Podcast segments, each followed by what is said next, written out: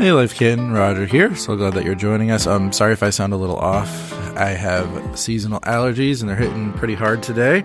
But regardless, I'm glad that you're here. Whether you're a first time visitor or a brand new one, I want to remind you, like I always do, and like I will in this message actually, that you belong. You belong to God, so you belong to us. And we really want to get you plugged in. So please fill out a Connect card so we can reach out, help you do that.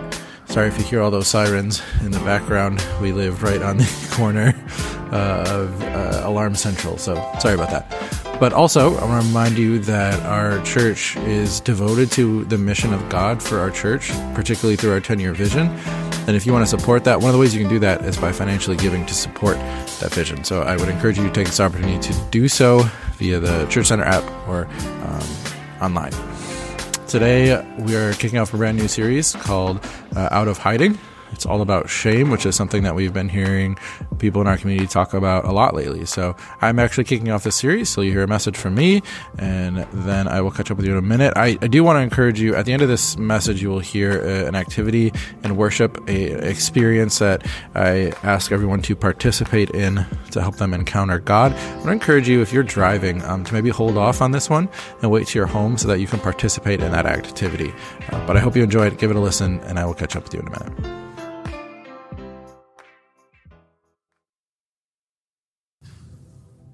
Amen. You can go ahead and take a seat. I'm so glad that you are with us, whether you're a first time visitor, you've been with us for a little bit. Uh, my name is Roger, one of the directors here. I want to encourage you that here at Life Canton, we believe that you belong to God, so you belong to us, and we really want to get you plugged into this community. So please fill out a Connect card and stop by the welcome desk on your way out. There's a bunch of very friendly people who would love to meet you, maybe answer any questions you may have.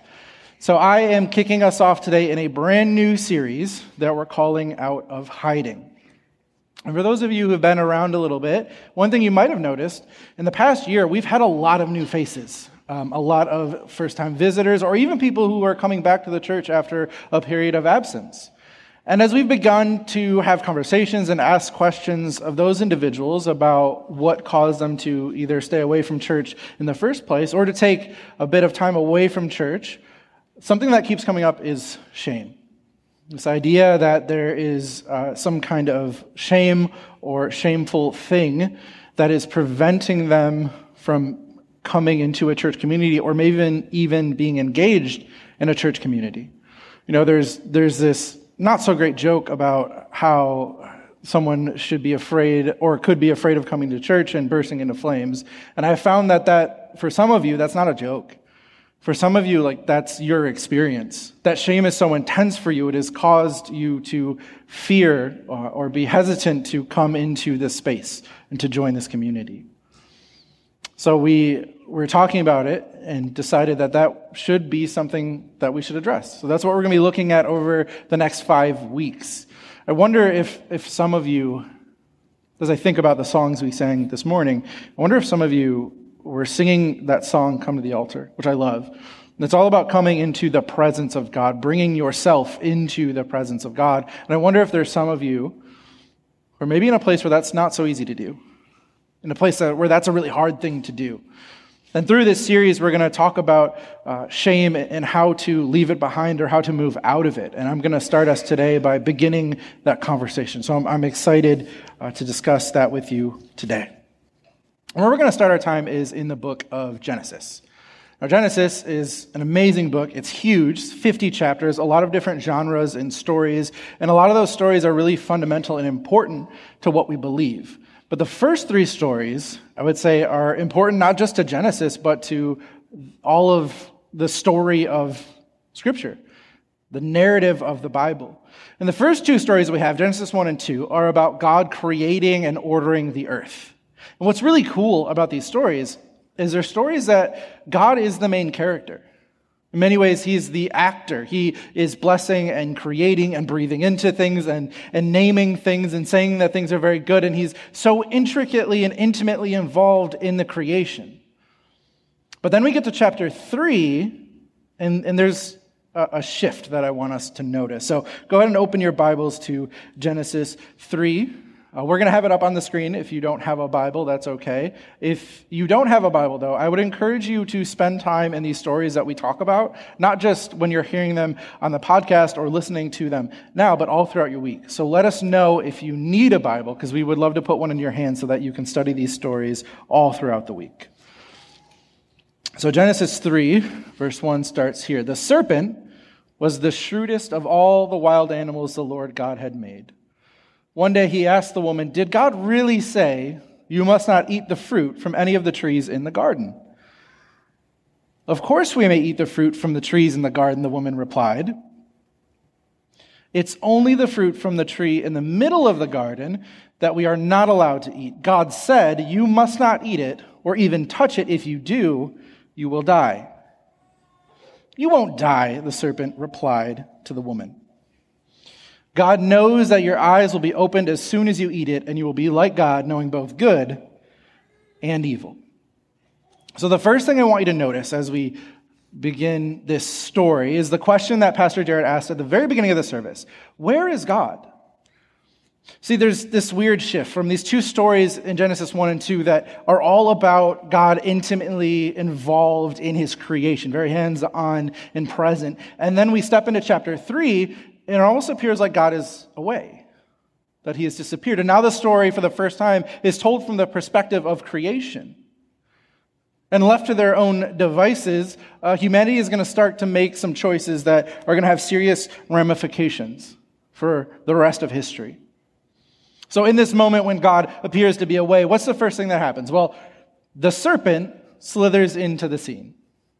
Later, scripture teaches us that the serpent was probably Satan.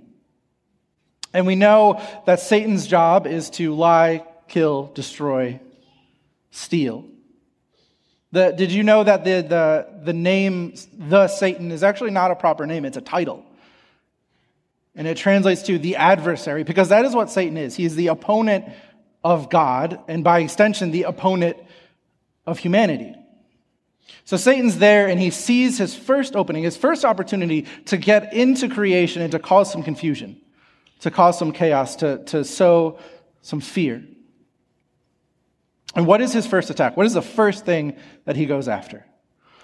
Well, we see him engage in this conversation with Eve about the tree of the knowledge of good and evil. That sounds pretty kind of mythical, right? That's kind of a crazy title. Almost sounds like something maybe out of a fable or a storybook. The tree of the knowledge of good and evil. And there's a lot of debate about what this tree is, what, what it means. I want us to focus on what I think and what many have said it represents. And what it represents is life without God. Up to this point, humanity had lived in complete trust, in complete, complete obedience, in complete peace with their Creator. They had never questioned what he told them. And one of the things that he told them is if you eat from this tree, you will surely die. And this tree represents the option for humanity to live life by themselves, to, to live life without God, to say that we don't need you and we're going to do this our way. So, of course, this is the first thing that Satan attacks. It's a perfect opportunity for him to really do what he does best. For those of us who have been following Christ and, and aware of spiritual things long enough, we're familiar with spiritual warfare. We know that this is often how Satan operates. So we're not surprised by his behavior. That doesn't come as a shock to us. What maybe is more surprising is how Eve responds to Satan. Because at first glance, it appears as if Eve is just reciting back what God told her. But the reality is, you begin to look at the words she uses, you're going to realize something. Something that happens to Eve and something that happens to so many of us. When God is absent, we forget. The more that you look at Eve's words, the more you realize that there's, they're a little off. They're not quite right. Right? At the beginning, she says that uh, God said we could eat from any tree. She, she forgets the word freely. God said they could freely eat from any tree, and that word is an emphasis of God's love and his provision. She also says, God said we can't touch it or we die, but that's not something God said. God only talked about eating from it. And there's this other thing that she does that can seem really insignificant, but I think is actually really important. God warned them of the consequences, and when he did, he said, You will surely die if you eat from this tree. And when Eve feeds that back to the serpent, she just says, We will die. It seems minor, but what she's doing is forgetting or lessening the severity of God's warning. And that is a really big deal. What is happening to humanity, what is happening to Eve is as they experience this absence, absence from God, as they begin to feel what appears to be distance from God, they begin to forget his face. They begin to forget what he told them, how he treated them, how he behaved. They for, begin to forget his character. And I think a lot of us understand, a lot of us understand this, and I only bring this up to help illustrate, not to cause any pain. But for some of us, we lost a loved one, and we lost a loved one quite a while ago. And we understand the reality that as time goes on, we do begin to forget things. Maybe we f- begin to forget uh, the sound of their voice or the things that they used to say to us. Maybe we begin to forget their mannerisms or, or the way they behaved. And for those of us who've lived without someone that we loved for a really, really long time, you know that we do begin to forget features and faces. So we understand that humanity tends to default to forgetfulness the longer that we are away from somebody, because this can happen in a relationship too, with a friend that you haven't seen for five or ten years. We understand this, and this is what is happening to Eve as she is forgetting who God is. The issue is that this cycle of forgetfulness is going to cause some pretty big problems throughout the rest of the story. So let's pick it back up in verse 6. This is what happens next. The woman was convinced. She saw that the tree was beautiful and its fruit looked delicious, and she wanted the wisdom it would give her. So she took some of the fruit and ate it. Then she gave some to her husband who was with her, and he ate it too. And at that moment, their eyes were open and they were suddenly felt shame at their nakedness. So they sewed fig leaves together to cover themselves. Again, I want to return to that question where is God? Why is he not stepping in to stop this? Why doesn't he reach out a, a divine hand and slap the fruit out of Eve's hand? Why doesn't he, he shout out, don't do this? Why doesn't he, he even send an angel to maybe remind Adam and Eve what he had told them. We see him do that all through the rest of Scripture, send angels with messages. Why doesn't he do that here? And while God is absent, while God feels distant from Adam and Eve, not only do they begin to forget, but they begin to experience shame. And one of the things I want to do today is establish what shame is. We're going to be talking about that word a lot through this series, so I think it'd be really helpful for us to have a working de- definition that we'll have carry throughout the rest of this uh, series. So I'm going to say this. We're going to say that shame is the feeling that something is wrong with who I am. Maybe it's your appearance. Maybe you feel self conscious about the way you talk. Maybe you feel uh, shame about a particular behavior or character trait that you have, but it's this feeling that something is wrong, something is off with something about yourself. That is what shame is. And what's happening to Adam and Eve is not only are they experiencing shame, but they're getting stuck in this cycle. And I made a chart to kind of help us understand what is happening to them in these scriptures, because I think this is also an illustration of what happens when we experience shame. And this is kind of the cycle they go through. They feel absence maybe questions about where God is. And then they begin to feel distant, feel like He's not only not there, but that He is far away. And then they begin to forget. They begin to forget God's face and, and, God's behaviors and what God said to them. And then they begin to feel shame as they not only forget what God said, but who they are. And the issue is, we're going to see in a little bit how they're going to get so stuck in this cycle that they're just going to keep repeating it over and over and over again. Here's something that's really interesting about the scripture that we just read. Adam and Eve have this almost uh, revelatory moment where they look down and they realize, we're naked. The interesting thing is, the implication is they've been naked the whole time. Naked was their way of life, naked was how they lived. And up until this point, that had never been an issue. It had never caused them to have doubts or to experience shame or even to realize that they were naked. So, what changed? What occurred between naked being normal and a natural part of their existence and naked being something that caused them shame and to feel wrongness about themselves? I would say that what happened is that they felt the absence of God and they begin to forget. When God is distant, we feel shame. That is the space where it often occurs. I want to point out something. Often, we experience shame only when we experience absence. And we see this in Genesis because in the first two chapters, what God says when he sees humanity, when he sees this creation, this thing he has made that he has breathed into and formed with his own hands, he says it's very good. He says human beings are very good. And this is the only story, the only narrative we have about ourselves until we feel like God is distant. And in that space, things go from very good to, oh no, we're naked and we're ashamed. And in that nakedness, they begin to cover themselves. They try to cover their shame. They try to cover their bodies. Some of you also understand that. You understand what it feels like to walk by a mirror and to see yourself and to feel shame. To have issues and to feel wrongness about the way you look. That's a day to day reality for some of you.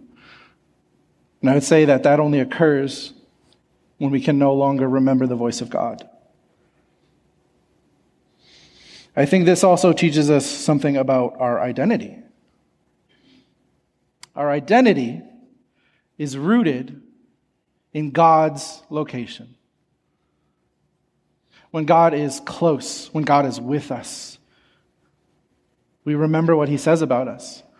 It's hard to see the shame. It's hard to feel those feelings in the face of God's love for us.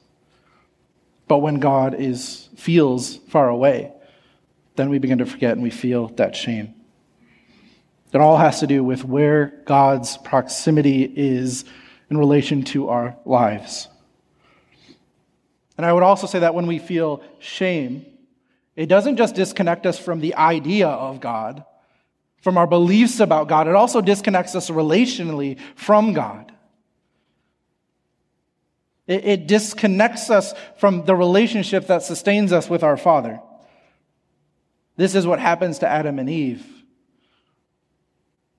So, what's going to happen when they encounter God again, when God shows back up and they're so rooted in this shame? In verse 8, this is what happens. When the cool evening breezes were blowing, the man and his wife heard the Lord God walking about in the garden. So they hid from the Lord God among the trees.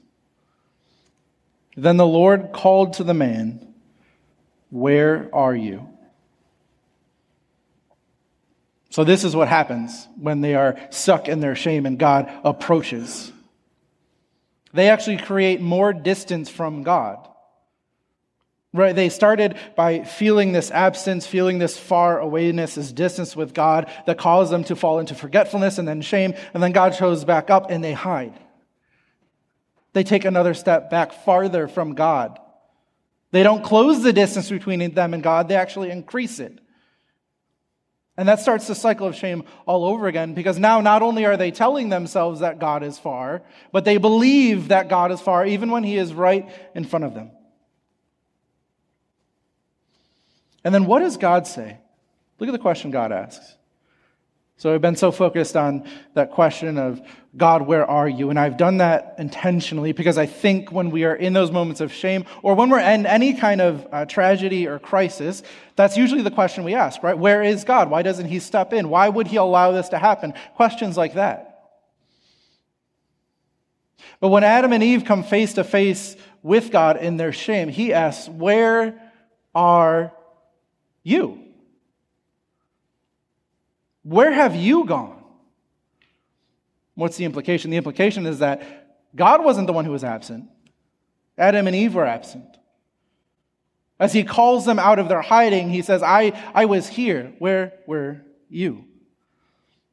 And one of the things that we learn about in Scripture is the size of our God how big he truly is. He's, he's not a, and I, I had to ask some of the other people on staff uh, what this word is, because like, what's that thing with the operators and like the plugs and all the cords? Uh, God is not a soundboard or a switchboard, soundboard. See, I already forgot it. Uh, God is not a soundboard. When you pray to God, you don't get a message about, please hold, the line is busy. You don't because God is big enough to hear all of our prayers at the same time. He can't not hear your prayer because he's listening to somebody else's. Right? God isn't unaware of what's happening in your life because he's just so focused on what is happening in the life of the person next to you. God is so big that scripture teaches us he can be in all places at all times to all people. He is impossible. Amen. That's right. He is impossibly big. Bigger than we could possibly understand. And when Adam and Eve forget that, God reminds them, I was here the whole time. Where were you? Why did you not come to me? Why did you not run to me? Why are you hiding from me? God is always with you. God is always in proximity, even if you don't feel it, you can't see it, or you don't understand it. And now you might have questions, and these are questions we often ask of Scripture of God is, well, why did you do all of this? Why did you put that tree in the garden? Why did you test them like this? Were you angry? Were you ready to judge them and punish them? I want, I want to suggest that we think about this like a father or a mother uh, in relationship to their son. So, for parents in the room, what kind of relationship do you want with your children? Do you want one where they only obey you out of fear? Do you want one where they're only around you when they have to be? Do you want one where they only say, I love you when you say it first? Or do you want a relationship with your children where they say, I love you unprompted? Where they choose to spend time with you? Where they listen to you not out of fear or, or anger, but out of respect and love and obedience? And for students and, and children in the room, let me turn that question around on you. When you do something wrong, and you know you did something wrong, and you approach your parents, what approach usually works best? Is it the one where you're arguing and fighting and screaming and angry? Or the one where you come with remorse and asking for forgiveness and wanting to have a dialogue about what happened and how things can be different next time? I would guess for most of you, it's that second, that second approach. So I, I, want you to see this, this test, this moment is not a God waiting to punish, a God who is angry, a God who's coming to say, oh, look, you messed up like I knew you would. It's a God who is a father, who is providing an opportunity for his children to choose him. That is the kind of relationship that we all want with our children and the kind that God also wants with us.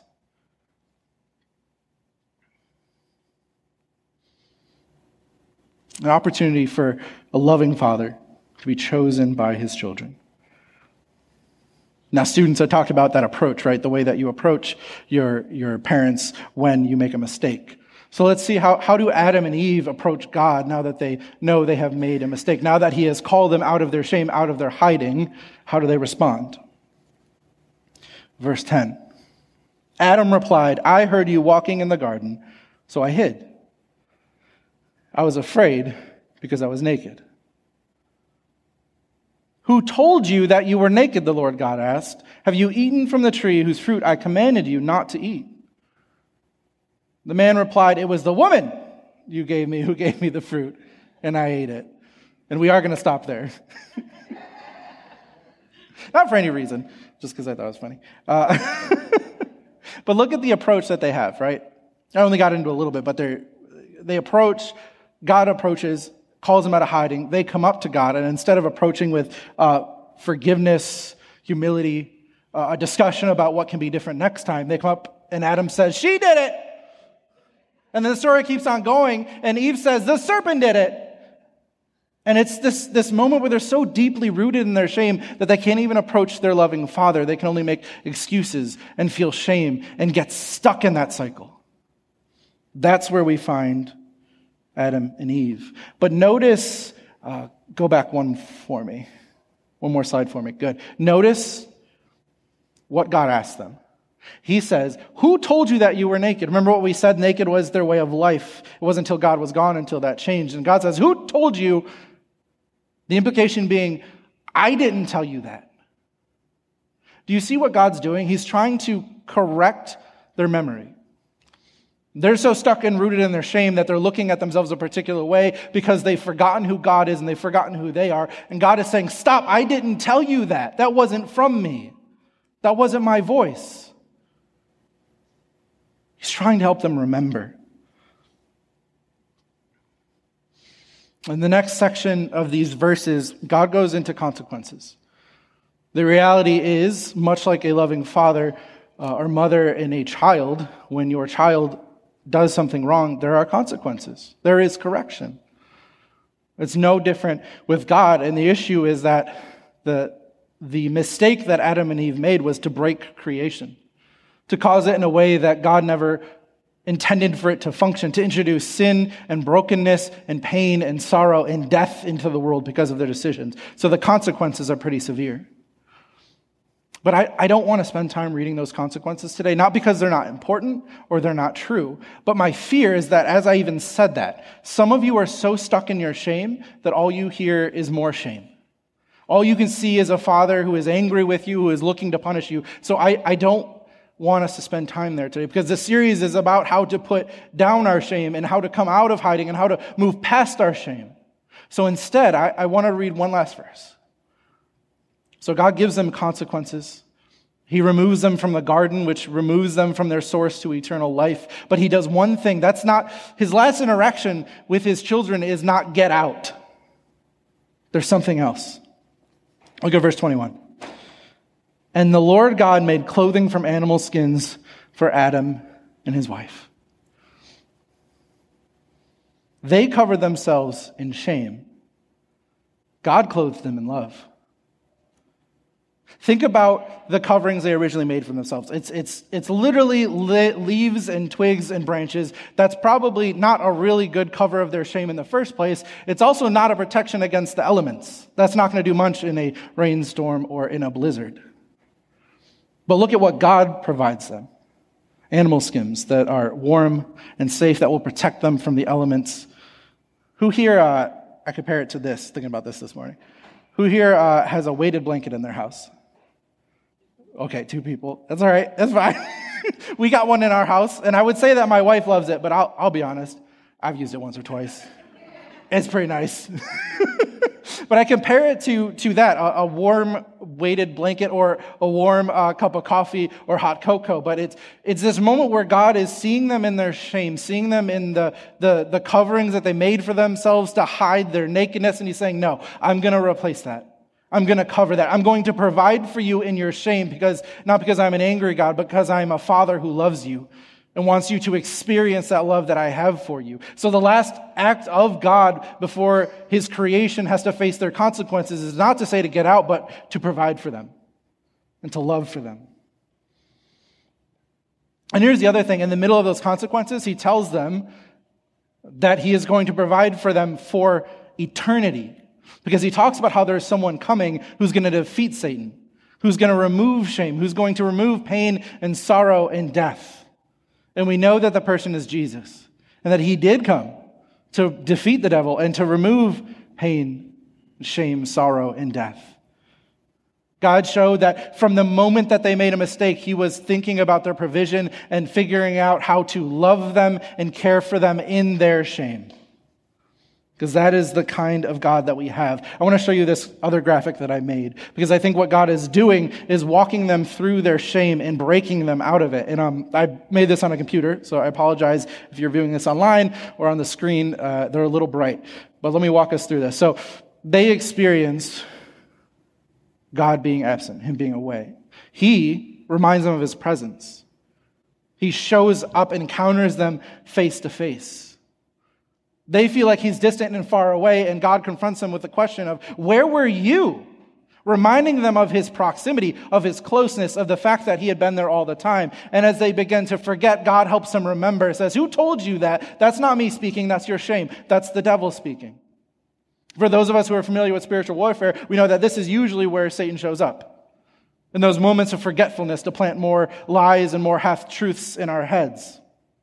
And finally, as he sees them in their shame, He gives them an encounter, an experience with his love to remove and to cover that shame. God doesn't just do this with Adam and Eve, He does this with us. When we say, Where are you, God? He often shows up.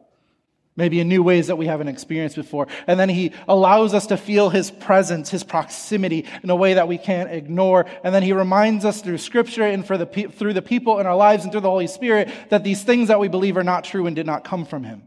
And as we remember, we experience God's love in a new way that we can't ignore. And God doesn't do this just once. Every time that we get tempted to fall back into the cycle of shame, God does this cycle. And I've, I've called this cycle the reclaim cycle because here at Life Canton, we have a vision of bearing Jesus' justice and love into our community. And this is one of the ways that we do the other part of that vision, which is reclaiming our identity is by being set free from, removed from our shame.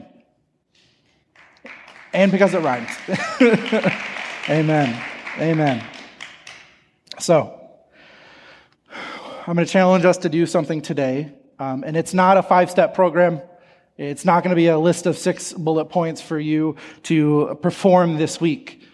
It's going to be two words. I'm going to challenge us to encounter God to come face to face, face, or face to face with our Father. With a Father who loves you, with a Father who is not standing above you ready to condemn you, but ready to wrap you in warm clothes and to embrace you. Some of you are so stuck, and that seems so difficult. But I want this to be a moment where you begin to recognize that the things that are stopping you, that are keeping you from God, are lies. Amen.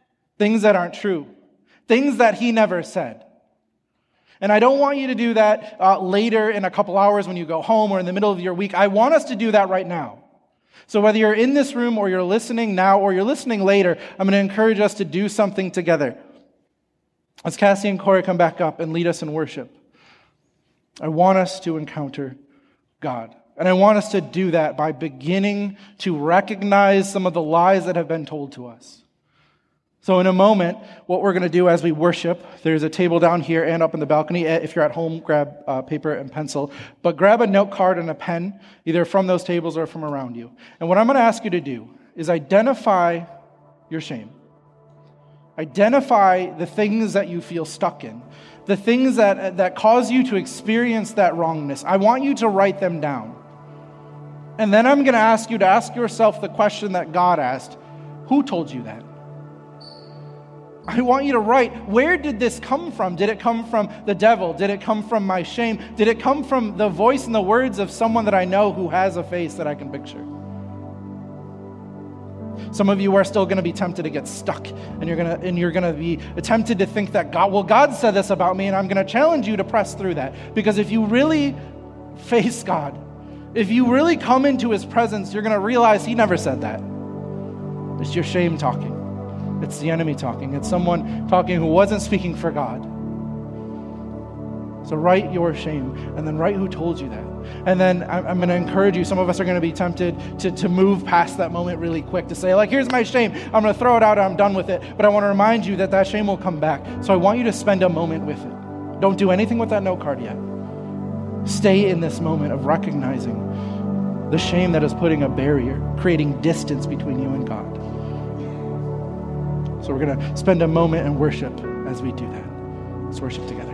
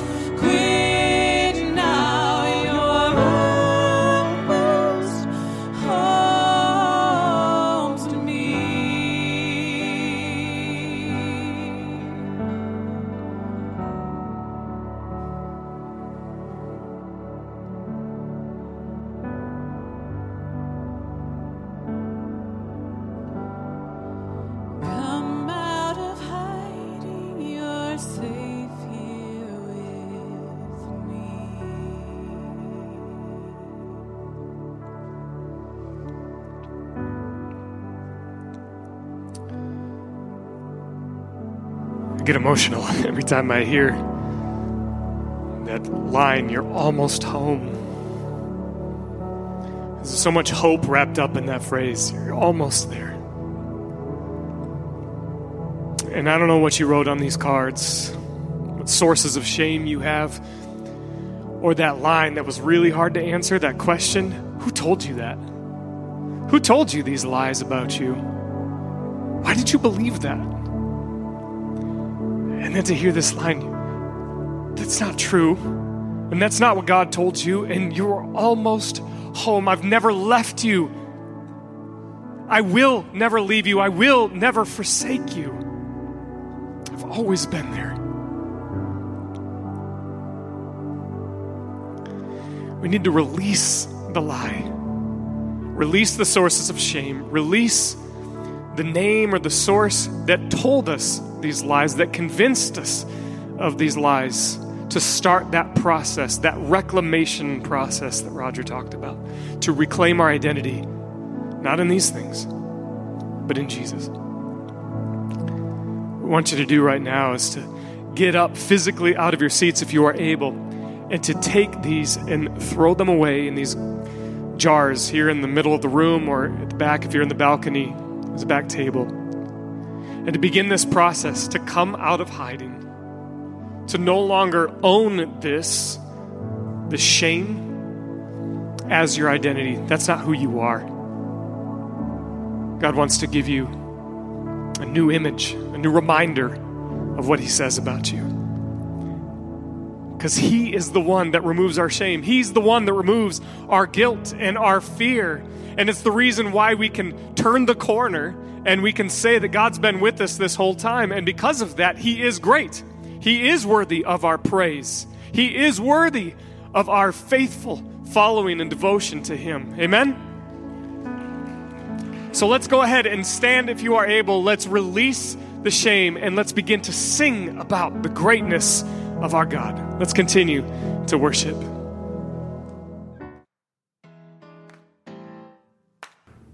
Welcome back. Um, I hope you're encouraged to encounter God this week, and I hope that you participated in that activity. And I would challenge you to now take your piece of paper um, and release it, let go of it. Release those lies that you were tricked to believe and begin to hold on to God's love as He walks you out of that shame. So I hope you have a, a had in a moment where you encountered God during that message and even throughout your week. I want to remind you uh, again that you are part of this community and we want to support you. So if you need prayer or anything else, please reach out. Let us know on the Connect card or reach out to one of us directly. But I hope you have a blessed week. I hope God shows up this week and I hope that He begins to replace your shame with love. Talk to you real soon.